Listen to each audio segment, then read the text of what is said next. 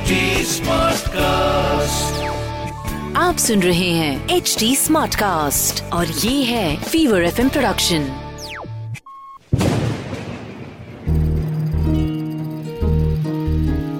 बूंदों से बातें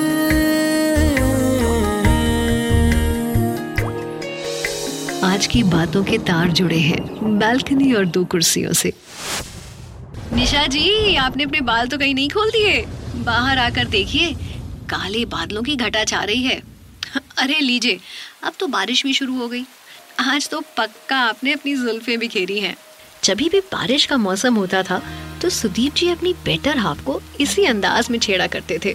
निशा जी को भी सुदीप जी का ये रोमांस करने का अंदाज काफ़ी पसंद आता था। सुदीप जी आगे कुछ कह पाते, उससे पहले ही निशा जी किचन से चाय और गर्मा गर्म पकौड़े लेकर आ गई। ये लीजिए, सब समझती हूँ मैं। उधर बारिश की बौछारें गिरना नहीं शुरू हुई कि चाय और पकौड़ों के लिए मीठी बातें। अब बालकनी में दो कुर्सियाँ भी लगा दीजिए शर्मा जी। ये चाय और पकौड़े यही ठंडे करने हैं क्या? मॉनसून के दिनों में सुदीप जी का ये रोमांटिक अंदाज। निशा जी के हाथ में गर्मा गर्म चाय और पकौड़ों का स्वाद और बालकनी में बैठे हुए ये दोनों एक साथ। ये सब कुछ आज निशा जी को बहुत याद आ रहा था। शादी को तीस साल हो गए थे और हर साल मानसून में कपल बारिश का मौसम इसी तरह एंजॉय करता। आज सुबह से ही बादल गरज रहे थे और 11 बजे तक तो बादलों ने अपनी बाहें फैला दी और फिर शुरू हुई मूसलाधार बारिश। एक साल हो गया था निशा जी को किचन में गए हुए, मगर आज इनके कदम खुद ब खुद किचन की ओर चल पड़े। दो कप चाय बनाई और साथ ही पकौड़े। बालकनी में दो कुर्सियाँ लगवाई और इतमान से बैठते हुए कहा, लीजिए शर्मा जी, आपकी अदरक वाली गरम चाय और गर्मा गर्म पकौड़े।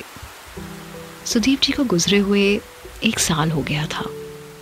मगर मानसून की बारिश ने एक बार फिर से सुदीप जी को निशा जी की यादों और उनके साथ में ज़िंदा कर दिया था।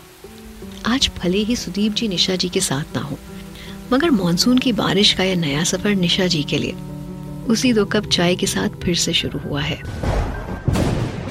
आपको ये आज की कहानी कैसी लगी, कमेंट करके ज़रूर बताइएगा। इस कहानी को लिखा है अश्विनी ने, मिक्स किया है अंकित ने, और आवाज़ मेरी यानी पूजा की है। से बातें